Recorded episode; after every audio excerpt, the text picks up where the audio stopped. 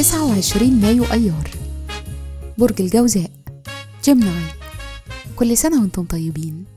صفات العمل البرج المفسر الكاتب الخطيب المعلم والراوي. الكوكب الحاكم عطارد العنصر الهواء. الطالع يوم الميلاد. رحلة الحياة. بعد سن 23 سنة غالبا بتبقوا حساسين أكتر وحسكم الأمن بيزيد.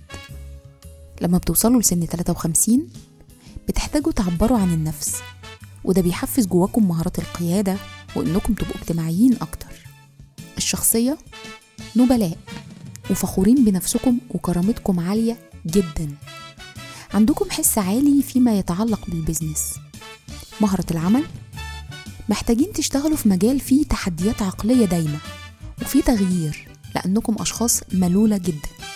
فالشغل اللي فيه روتين ما بيكونش مناسب ليكم.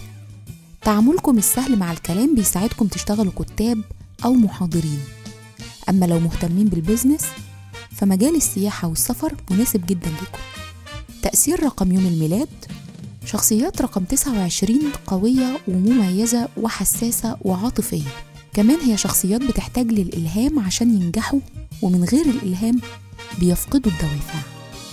في الحب والعلاقات أنتم حساسين رومانسيين وسهل جدا عليكم تكونوا صداقات.